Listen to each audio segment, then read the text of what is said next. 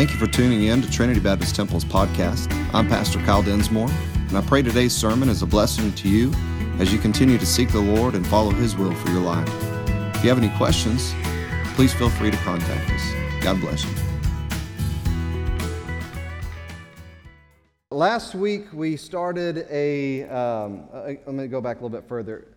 Several years back, I preached through the family, just the different kind of relationships that we have in the family. And last week, if you were here, you saw how what the children's responsibility is to the parents. And we went through all of that, saw what kids, according to God's Word, are commanded to do.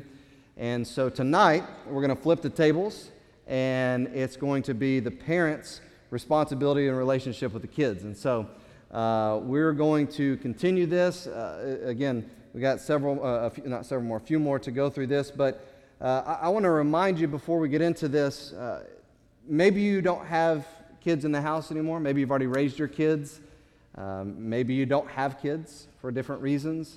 Maybe you're single. Maybe you, again, just don't have children. Or maybe you are a kid and you don't have kids yet. No matter, again, if you're a parent or not, I want you to really engage this and listen to this tonight, because I think it's very important for all of us to get what is in this. It applies to parents primarily, but it also applies to grandparents, it applies to adults, it applies to everybody, because again, it's the Word of God. So I think it's important for us to say that the very best parent of all is our Lord, and so when we look at what it is to be a parent, there's no greater example. I mean, we got a lot of human examples that I think are great parents, but there's no greater example than the example of our God, our Lord and Savior. And so the second thing I want to say this: if you, again, as I said a while ago, if you've raised your kids already, if you've already raised them, they're out of the house, they're adults themselves, know this. Please listen. If you raised your kids are still watching you. They're still watching you. And especially if you're a Christian grandparent or parent that's raised their kids, your kids are watching you, and now you have a responsibility to lead them and to live by example in a different way than you did when you were actually raising them. If you're someone in this church who your kids are already grown and there's no connection to the next generation per se biologically, know this, adults, the younger generation in here, they're watching you. They're watching you. And so it's so important for us to get that and for understand. The third thing is this. If, again, you're not a parent yet, then take this and let it be an encouragement for you maybe in the future, or maybe for you to be an encouragement to somebody else. Seeing the proper relationships in Scripture. Maybe you're a young adult, you're not quite married, or maybe you're you've been married and you're looking to be married again, or whatever the case may be. Again, all of these are important notes to take for any future family you may have. But again, all these commands that we're going to share are based off of God's Word, God's commands to Christians. John 13, verse 34 and 35, we saw this last week. It says, "The new commandment I give unto you, that you love one another as I have loved you, that you also love one another." Listen what he says, "By this standard right here, this command, will all men know that you're my disciples, if you have love one towards another." You know, the thing that should make the church look so extraordinary and so unique is the kind of love that we have for each other. The world should look at us and marvel that we have a kind of love that's unnaturally described. You can't describe it in a natural way. It's supernaturally given. It's supernaturally accomplished. And so that should be the kind of love that is inside of the church. When we can't love each other the way that the Lord has commanded us to love, then what causes us to stand out from the world, right? I mean, if we've been loved by the Lord and we're supposed to love each other as we've been loved through all kinds of scenarios, through all kinds of situations, then again, what would make us stand out from the relationships that the world has, or those without Christ have? Matthew chapter 22, verse 36, "Master, which is the great commandment in the law?" They were pressing Jesus. They were trying to corner him, trying to get him to say something wrong. And so they asked him, "What's the greatest commandment in all of the law?" And Jesus said, "Thou shalt love the Lord thy God with all your heart, all your soul, all thy mind. This is the first and great commandment. The second one's likened to it. Thou shalt love thy neighbor as thyself. On these two, all the commandments of the law hang. And so, again, this is the most important thing for us, to love the Lord, to have the kind of love, the right kind of love for each other. 1 John chapter 4, verse 7, Beloved, let us love one another, because love is of God, and everyone that loveth of God is born of God and knoweth God. He that loveth not, knoweth not God, because God's love. And again, it goes on to say that you can't say that you love God if you hate your brother, because you've not seen God, and yet you see your brother. So, again, I want to pray tonight. Again, these are kind of the standards. Love is to be the driving force in everything we do. Paul said, even I can do all kinds of things in the world, but if I don't have love, I'm nothing. And so, again, even as parents, as grandparents, as adult examples, love is to be the driving force in everything that we are and everything we do. So let's pray, and we'll get into this. Father, thank you for this time. Thank you again for this opportunity to gather in your name. Lord, this is such a special thing. Lord, to be a part of your church, we realize is a gift. And I pray that we wouldn't take it lightly. I pray that we wouldn't just sit here tonight and some maybe spiritual way look to be entertained. Lord, I pray that we would engage you, that we would allow your Holy Spirit to speak, that your word, that this message would penetrate our hearts and it would affect our lives. Lord, we realize this is your holy word. We realize that this is a special time that we get to open it together, and help us understand the importance of this communion with you now. And Lord, we ask that you would move, just use me as a vessel, and be glorified through everything that's said and done. We'll praise you for that as well. In Jesus' name, amen. Colossians chapter 3, again, if you want to be turning your Bibles, you can. It's going to be on the screen as we go. But Colossians chapter 3, I'm going to read several verses. It says, If ye then be risen with Christ, seek those things which are above, where Christ sitteth on the right hand of God. Set your affection, your mind, that means your thoughts. Set your thoughts, set your mind on things above, not on things on the earth. Why? He says, because you are dead, and your life is hid with Christ in God. So when Christ, who is our life, shall appear, then shall you also appear with him in glory. He goes on to say this, Mortify therefore your members which are upon the earth, fornication, uncleanness, inordinate affection, evil concupiscence, and covetousness, which is idolatry. This is the reason the wrath of God, these things are the reason why the wrath of God cometh on the children of disobedience, in the which you also walked sometime when you lived in them. But now also put off all these, anger, wrath, malice, blasphemy, filthy communication out of your mouth.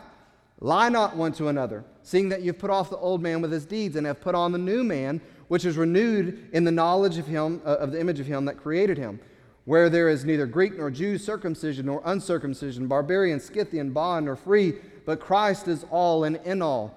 Put on, therefore, as the elect of God, holy and beloved, bowels of mercy, kindness, humbleness of mind, meekness, long-suffering, forbearing one another and forgiving one another, even if any man have a quarrel against any, even as Christ forgave you, so also do you. And above all these things, put on charity, which is love, which is the bond, it's the glue of completeness, perfectness. And let the peace of God rule in your hearts, to the which also you are called in one body, and be ye thankful. Let the word of Christ dwell in you richly in all wisdom, teaching and admonishing one another in psalms and hymns and spiritual songs, singing with grace in your hearts to the Lord. And whatsoever you do, in word or deed, do all in the name of the Lord Jesus, giving thanks to God and the Father by him. So, why we read all those verses? The reason why is some of the responsibilities that parents have to the children isn't just compiled to an exhaustive list. Again, we look into Scripture and we see characteristics of who we're supposed to be as Christians.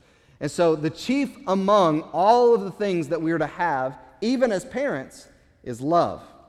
Number one in your notes is love. The question that I have for us parents is this. Do our children feel our love? Do our children feel our love?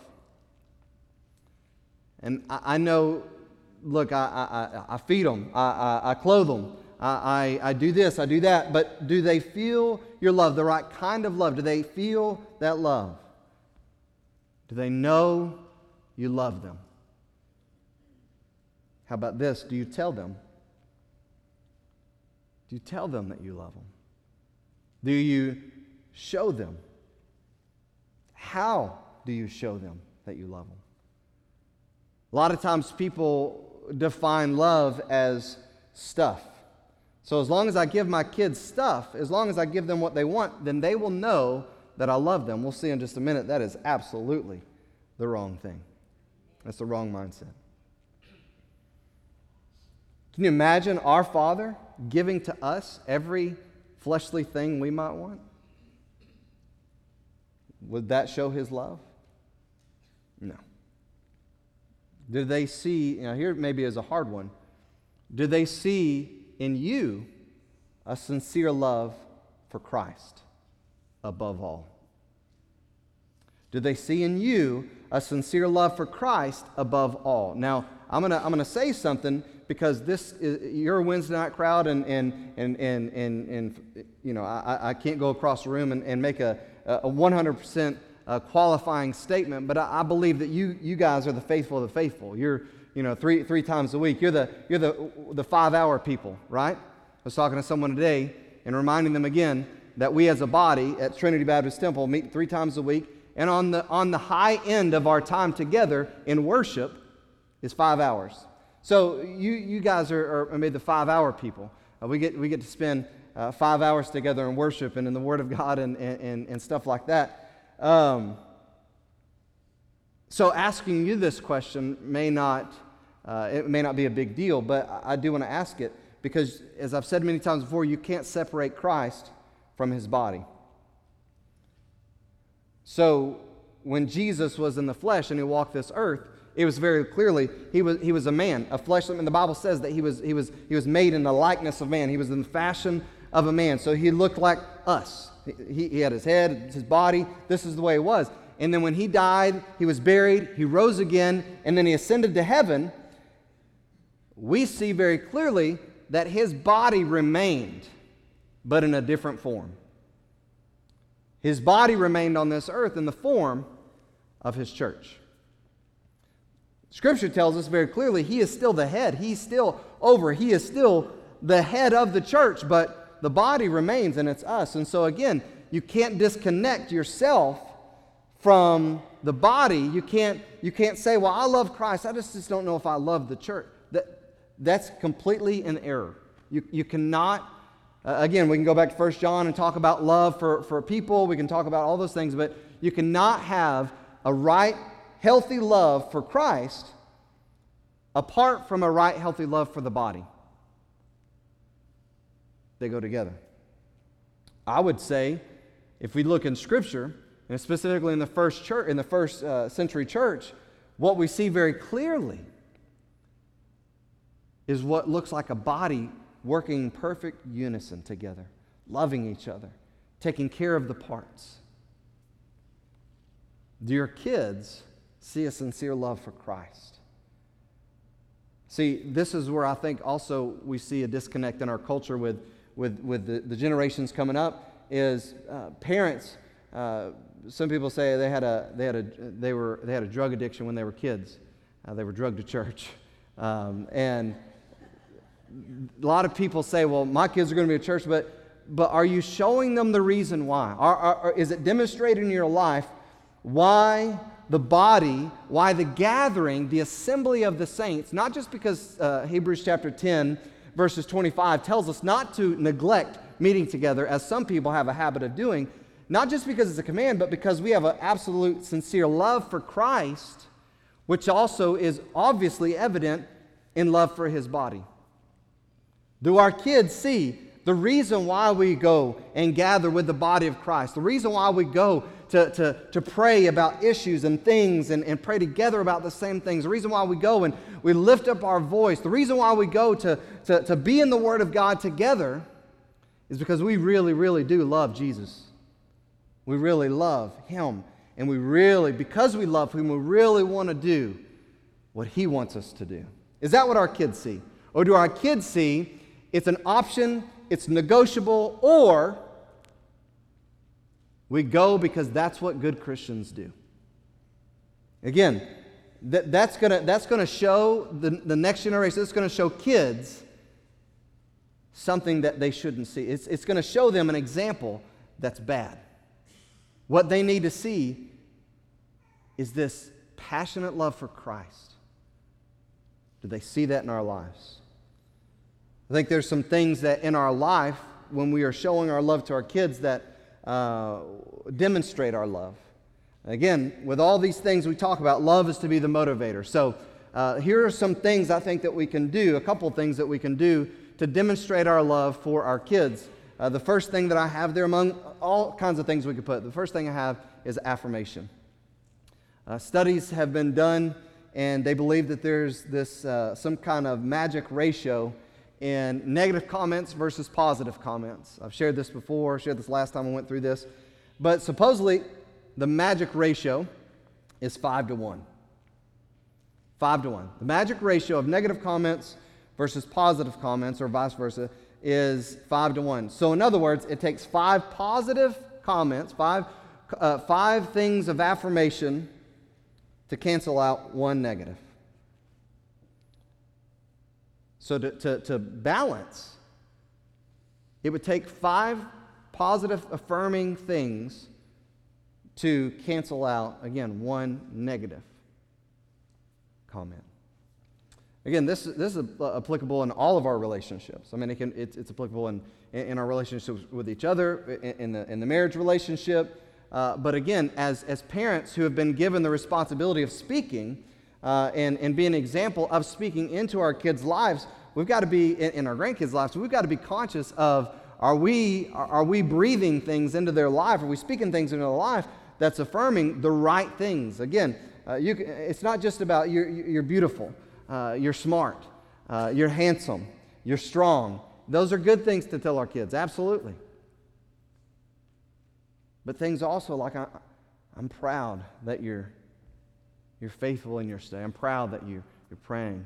And they say, I invited somebody to church. That makes the Lord smile. You know, affirming things. The principles of Christians, again, applying the home first. So I said many times before, so what God commands of all Christians should be seen evidently in the home first. Clearly seen and practiced in the home. The principle of grace in our speech is crucial. So when we say the affirming things, the things that are positive, things that are good, again, it should be seen in our home that we speak with grace. Ephesians chapter 4, verse 29, let no corrupt, the Greek word means rotten or worthless. Let no rotten or worthless words proceed out of your mouth, but only that which is good to the use of edifying. What does the word edifying mean? It means building up. So we are to use words that are building up in all of our relationships, which, again, apply in the home first. Why? That it may minister grace to the hearers. And then look at the next verse in verse 30. And grieve not the Holy Spirit of God, whereby you're sealed unto the day of redemption. So there's a way that we can grieve the Holy Spirit with our words, with our heart, what's in our heart, and what comes out of our mouth, again, comes from our heart. And that's why he goes on in verse 31 to say, so let all bitterness and wrath and anger and clamor and evil speaking be put away from you with all malice. It has no place in the child of God who's been redeemed, who's received the grace of God. So again, when we speak to each other, when we speak in our home, when we speak to our kids, these things should apply. And be kind one to another, tenderhearted, forgiving one another, even as God for Christ's sake has forgiven you. Colossians 4:6, let your speech be always with grace, seasoned with salt, that you may know how he ought to answer every man. If we go back to Colossians chapter 3, verse 8 says, but now also put off all these, anger, wrath, malice, blasphemy, filthy communication, which means foul speech, and things that shouldn't come out of your mouth. In verse 21, there's a responsibility for fathers not to provoke your children to wrath, lest they be discouraged. What should we be provoking our children? What are we supposed to be provoking each other to? According to Hebrews, we're supposed to be provoking one another, urging one another to love and good works. That should be done in the home. So as parents, we have this responsibility to use the God-given authority that He's given to us in our speech to be edifiers. So we have to ask ourselves, in my home, am I showing, and I'm not talking about just saying flowery words, but being deliberate and being spiritual and making sure that we are affirming and that we are speaking the things that are building up our kids in the nurture and admonition of the Lord. Using, again, this authority that God is given to parents is edifying. Do your kids get pointed with your speech to what's biblical and what's right, what's pleasing to God? And we'll see a little bit more of this in just a minute. Another responsibility in parenting that demonstrates love is not just affirmation, but also discipline. Part of love is discipline. This is another area of how God is the perfect example for us as parents. So when we look, again, to the perfect parent for the example, Proverbs chapter 3, verse 11 says, "My son, despise not the chastening, the correction of the Lord, neither be weary of his correction." Don't be weary in that. Know that there's a reason why. Here it is. Who the Lord loves, he corrects. Even as a father, the son in whom he delighteth. Hebrews chapter 12, verse 5, "And ye have forgotten the exhortation which speaketh unto you as unto children. My son, despise not the chastening of the Lord, nor faint when thou art rebuked of him." Why? Because whom the Lord loves, he chastens and scourgeth every son whom he receiveth. God loves us so much that he's willing to say no. He's willing to say, you will do this. He's willing to say, this is not the right direction. And he does that by several different ways. Sometimes he does that through the preacher, through the Sunday school teacher. Sometimes he does that in private devotion. Sometimes he does that through circumstances. Sometimes God uses whatever means necessary to correct us. And I've said many times before, I've never liked spankings. I've never liked spankings. I've shared the story before. When I was growing up, my dad, all he had to do is do something like this, reach for that belt, and I would break down. Please don't take me, you know. And it was something that was built into me. I didn't want to have anything to do with that. And so even as an adult now, I feel that way towards the Father. I'm like, God, I would be really easy. I mean, you just reach for your belt and I'll change. You don't have to spank me real hard. You don't have to discipline me real hard. And maybe that's the wrong view of my relationship with the Lord. But I think that is the just a reverence that I have for God. And also, I want to please Him. I want to be in a way that He doesn't have to discipline or correct me. The Bible says that He does when we need to because He loves us. But it goes on to say, if you endure chastening, God dealeth with you as sons. For what son is he whom the Father chastens not? But if you without chastisement, whereof all are partakers, then your bastards are not sons. So if you're not corrected by God in your life when you go wrong or when you go astray, then you have to realize something's wrong. Maybe I'm not a child of God. Because the Bible very clearly says that who's a son and who he loves, he corrects.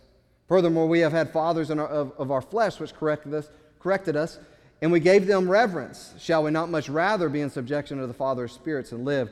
And that's kind of where I'm coming from right there in my life. You know, you have that fear of the earthly father not wanting to have that discipline. And again, how much more should we have the respect and reverence for our heavenly Father? For if they verily for a few days chasten us, talking about our earthly fathers after their own pleasure, that means after their own judgment and direction for us, but he for our profit, that we might be partakers of his holiness. Now look what it says here. Now, no chastening for the present and the immediate. When God corrects us, when God chastens us, when he disciplines us as a good father, it doesn't feel good. It's not joyous. But it's grievous, the Bible says. But look what it says. But nevertheless, afterwards it yieldeth the peaceable fruit of righteousness unto them which are exercised thereby. So God's discipline is just, it's right, it's consistent, and again, it's always in love. This is the standard by which every single parent in this room should be disciplining their children. It should be driven by love. It should be for their good and for their relationship with the Lord and with others to be right. Again, peaceable fruit of righteousness. I believe when we properly discipline our children, the product will be pleasing to God. Proverbs chapter 23, verse 13, withhold not correction from the child, for if thou beatest him with a rod, he shall not die. Hey, kids. Kids, y'all hearing this? Let me see this. Say this again. Withhold not correction from the child. If thou beatest him with a rod, he shall not die.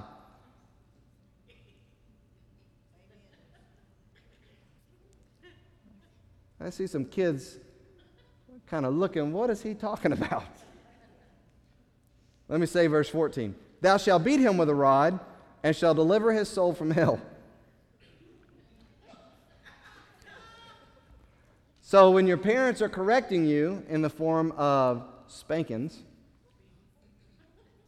or beatings, within that scope of love and discipline, it's good. Proverbs 19:18, chasten thy son while there is hope, and let not thy soul spare for his crying.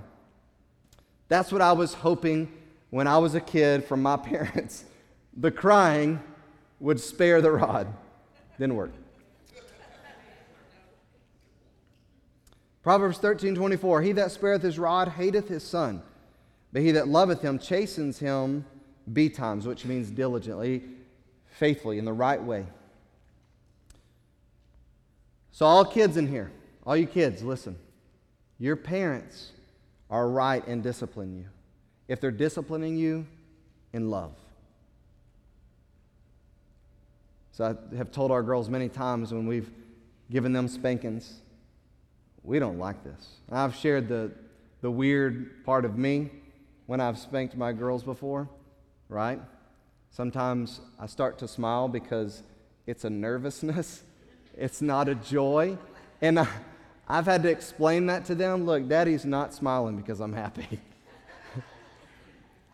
And I've prayed about it too. Like, God, I don't want to warp their minds. I don't want to mess their minds up. Like, because I don't. It's just a nervousness. You know, I didn't like it when I got spanked. I don't love having to spank, but I do that only out of discipline. I mean, out of love, true love for them.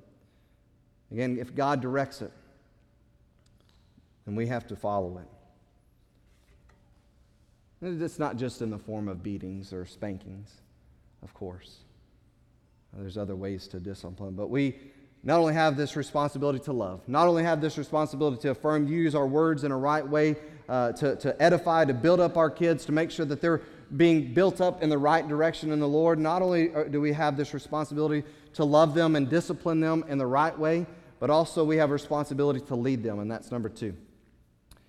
To lead them. Deuteronomy chapter 6, and I'm going to read these verses because, and I want these to sink in because I think a lot of times we as parents, let's just be honest, we as parents can get lazy, and especially in this generation that we're in now, we can get so busy and so lazy and not be engaged in leading our kids spiritually. There's so many activities, there's so many things to be distracted, there's so many things going on that we can disengage from actually leading our kids. And leadership is influence. Leadership is example. Leadership is being engaged. And so in Deuteronomy chapter 6, that's exactly what we see, starting at verse 1. Now these are the commandments, the statutes, and the judgments which the Lord your God commanded to teach you, that you might do them in the land whither you go to possess it. So again, when you get to the land, these are the commandments you're to follow, that thou mightest fear the Lord thy God, to keep all his statutes and his commands, which I command thee, thou and thy son's son, your grandson, all the days of thy life. You do this all the days of your life, he says, and that thy days may be prolonged. Hear therefore, Israel, and observe to do it, that it may be well with thee, and that ye may be increased mightily, as the Lord God of thy fathers hath promised thee, in a land that floweth with milk and honey. Hear, O Israel, the Lord our God is one Lord.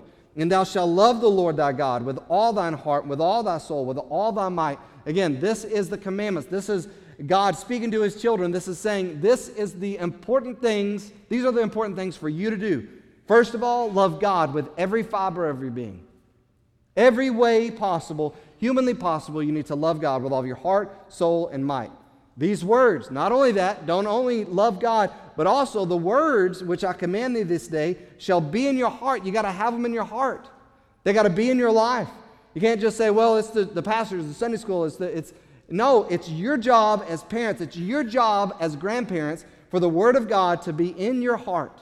Why? Verse 7, so that you can teach them diligently unto thy children, and shall talk of them when thou sittest in thine house. I'm just wondering how many parents have not taken the opportunity to talk about God's Word in their own house. We could talk about all other kinds of things, but I wonder if we talk about the Word of God. Talk of when you sit in your house, and when thou walkest by the way, when you're out and about, when you lie down, when thou risest up. In other words, he's saying it should be, the Word of God should be in your life, and it should be coming out of your life at all times. You have a responsibility to your kids, to your grandkids. Thou shalt bind them for a sign upon thine hand, they shall be as frontlets between thy eyes, and thou shalt write them upon the post of thy house and on thy gates. What is he saying? The Word of God, the commands of God should represent everything you are and everything you do.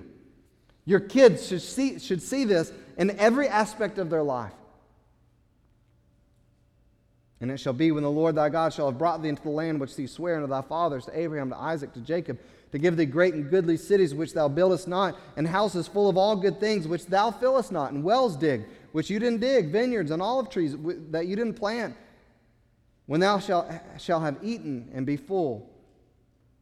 When you got all these things that God has blessed you with, all these amazing, again, we look at it even in America today, all the freedoms, all the blessings that we have. I mean, we can say, well, I've worked hard and I've done this, but listen, we entered into a freedom. Some of you have served our country and to defend our freedom, and praise God for you. But a lot of people in here, we just entered into freedoms and labors of our forefathers. And the warning to Israel, I think, is still applicable today. When you get full of all these blessings that have been poured out in your life, beware, lest you forget the Lord, which brought you out of Egypt, which brought you out of bondage. Thou shalt fear the Lord thy God and serve him, and shalt swear by his name. Your vow will be with him. It should be with him. You shall have no other gods. You should not go after other gods of the gods of the people which are round about you. For the Lord thy God is a jealous God among you, lest the anger of the Lord thy God be kindled against thee and destroy thee from off the face of the earth. Did you hear that? What an amazing instruction for the people of God, the children of Israel. Again, we have not replaced Israel, but we are also the children of God. We are the church. We are the bride of Christ. We are also children, sons and daughters of God by faith. And the commands of Almighty God, the Word of God, the instruction, the will of God, the way of God, all these things should be all over our lives, not just 5 hours a week. All over our lives, all over our house. Everything about us should point to our faith in Jesus Christ. Parents, if we're not leading, if we're not teaching, grandparents, if you're not leading, if you're not setting the example of Christian living, of what it looks like to love the Lord with everything you have, to live for Him, to serve Him, and please listen, we can't really demand or expect much else from our kids. We can't expect them to live it out if that's not what they've seen in the example before them. And I think that's kind of what we want, right? We kind of want to, even as parents and grandparents, to kind of do our thing. Not everybody. Kind of do that, and then just kind of some hopeful wishing that because we took our kids to church and we said that we were Christians, that they're going to live that path themselves. God commanded Israel, the fathers and the grandfathers, to devote themselves wholeheartedly to Him and His ways. Everything. There would be no other gods. There would be no other competition. There would be nothing else that pulled them away from who they were in the Lord and what He had done for them in their life. It was to be everything they were. I'm just wondering, is that the example that this generation is getting today. Soon-to-be parents, if you're, maybe don't have kids, but maybe one day you will, or whatever the case may be. Don't wait until you have kids to realize that you need to be living a sincere, sold-out life. Don't wait till your kids become teenagers. Do it now. That way, when kids do come along, or when your kids become teenagers or young adults, there's no pretending. There's no trying to make it up. It'll just be who you are from the beginning. Joshua chapter 24, verse 14. It's a very familiar call and very familiar declaration in verse 14. Now therefore fear the Lord and serve Him in sincerity and in truth. Serve the Lord because it's real to you. Live for Him because it's who you are, what you believe. Serve Him with everything you have because He is your God. There is no competition. Not your job, not your stuff, not your activities, not your will, because He is your Lord and your God. Serve Him that way. Put away the gods which your father served on the other side of the flood and in Egypt, and serve ye the Lord. There be no competition. But if it seems evil for you to serve the Lord, then make a decision. Choose this day who you're going to serve. If you're going to serve false gods, if you're going to serve gods of your forefathers that were on the other side of the flood, or the god of the Amorites, in whose land you dwell, then make that decision and go that way. Don't play back and forth. Don't say, yeah, I'm a Christian, but not really follow Christ. Don't say that you believe in God, but you're really not wanting to serve Him with everything that you have. You don't want to love Him and serve Him and obey His commands with every fiber of your being. Don't say all of that and then do something else. Because if you want to do something else, just do that. But here's the problem. It was a problem with Israel. It's a problem with Christianity today, even much of Christianity today. As I've said many times before, we want a golden ticket. We want to say, because I prayed a prayer, and I remember asking Jesus into my heart, and I remember saying, I believe He's the Son. Listen, again, something that is not in Scripture. Maybe you didn't know this or not. Nowhere in Scripture it says that we're to ask Jesus into our heart. Everything Jesus talks about as far as salvation and everything that the New Testament talks about as salvation is all about trust. The word faith is all about trust. That word trust has all to do with surrender. Jesus tried to explain it very clearly. He says, if any man come after me, he must deny himself, take up his cross, and follow me. He said, no man can be my disciple unless he loves less his wife, his brother, his whole family, even his own life. That's salvation. That's the call of salvation. It's not works-based. It's absolute trust. It's absolute surrender. It is because Jesus is God, and He died for my sins, and He is the only way. He rose from the dead. I surrender everything to Him. I trust Him wholly. No turning back. I trust Him wholly. That's salvation. That's how salvation is obtained. And I know many have grown up and say, well, I thought you were supposed to ask Jesus into your heart. No, the Bible says the Holy Spirit comes in and does the washing and regeneration work. That He makes His abode in us. Is it wrong to ask Jesus in the heart? No. He's going to make His abode in us if we trust Him, as the Bible says. So to invite Him, nothing wrong with that. But it's not what the Bible says you have to do to be saved.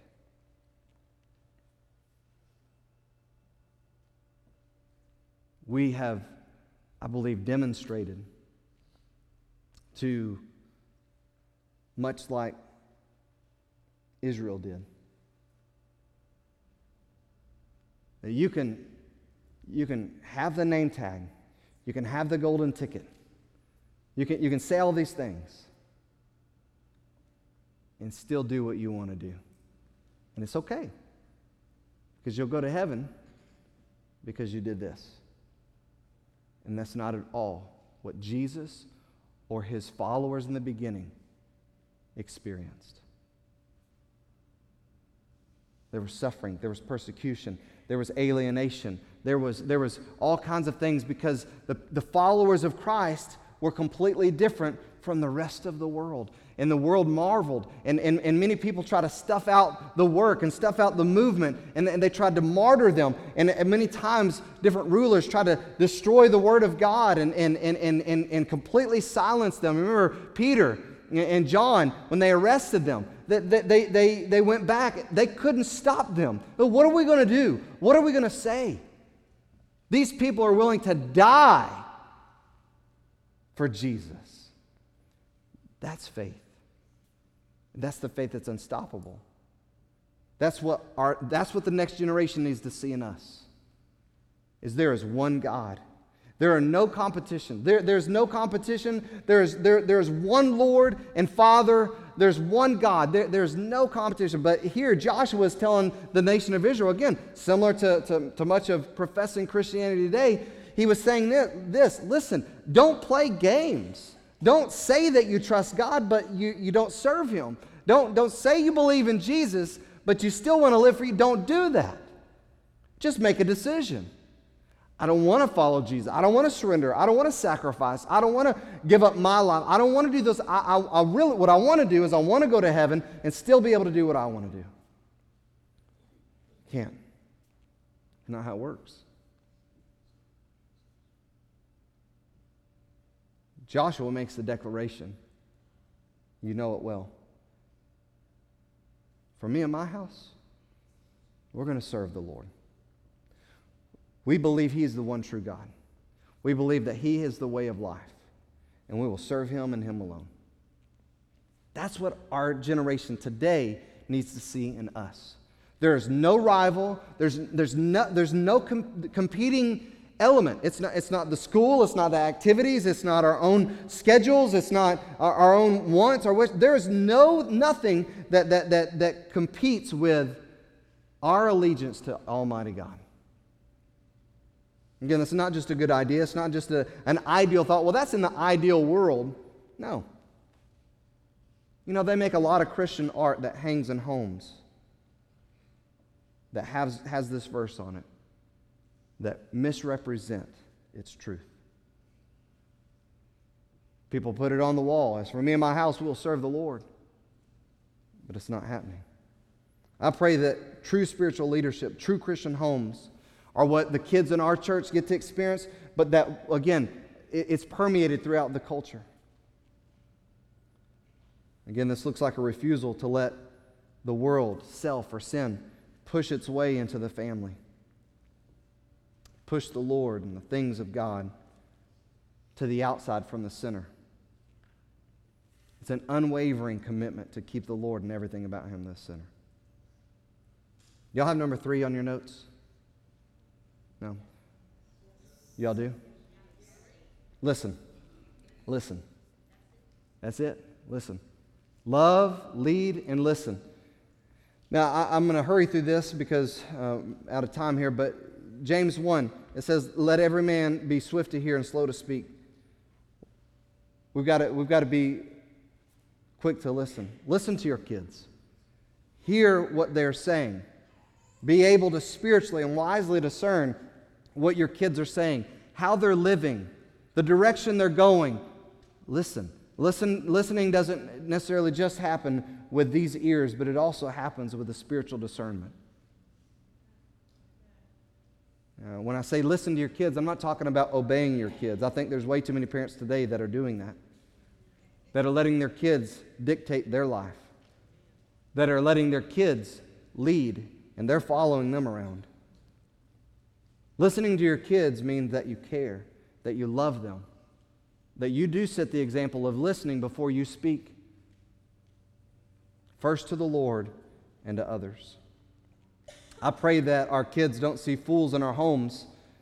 They don't see mom and dad and even grandparents or even people in the church. They don't see fools because we speak foolish more than we listen. Proverbs 10:19, in the multitude of words there wanted. There's no lack of sin in a whole bunch of words, but he that refraineth his lips is wise. Proverbs 14:29, he that slow to wrath is of great understanding, but he that is hasty of spirit exalteth folly. We can rush into speaking, we can rush into action, we can make a lot of foolish mistakes. Proverbs 17, he that hath knowledge spareth his words. And a man of understanding is an excellent spirit. Even a fool, when he holdeth his peace, is counted wise. And he that shutteth his lips is esteemed a man of understanding. This is crucial. Because one of the things that we show our kids is we as adults, we as parents, are swift to hear the Lord's voice so that we can hear others rightly in the proper context because we're operating in His wisdom. He that hath ears to hear, let him hear what the Spirit saith, the Scripture says. Again, as I said in the beginning, even if your kids are grown, they're gone, know this, they still see you. Still watching. You're still setting an example. You're saying that when you get to this age, this is how you live. What are you saying with that? Are you saying once you've raised your kids, then you have an opportunity to live a more devoted life to Christ even more than you did before? Or are you saying that once you reach a certain age, you can kind of pull back on your faith? That once you kind of do your job and raise your kids, and you set that example for a while, and they're doing their job as raising their kids, then you can kind of say, you know what? This is my time now. I've worked, I've raised, and now I get to kind of do what I want to do. Do they see that, or do they see a legacy builder? Do they see a heritage being set, a heritage of faith until the day you die?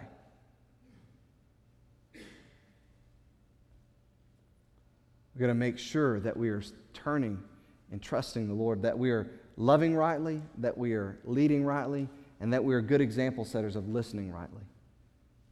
This is what we should, among many other things, but I think this is what we should be doing as parents. Let's love well. Let's lead well. Let's listen well. Let's set that example for that next generation, pointing them to the one true God. Let's pray. Father, thank you so much for this time. Thank you for your word. Thank you for the opportunity we have to, again, gather here and even maybe a little bit of a challenge to us as parents tonight. I know to me, Lord, I want to make sure that that we point our girls to you in all things, above all. Lord, you are worthy of everything, of our praise. You're worthy of our life. I pray that we would give it all to you.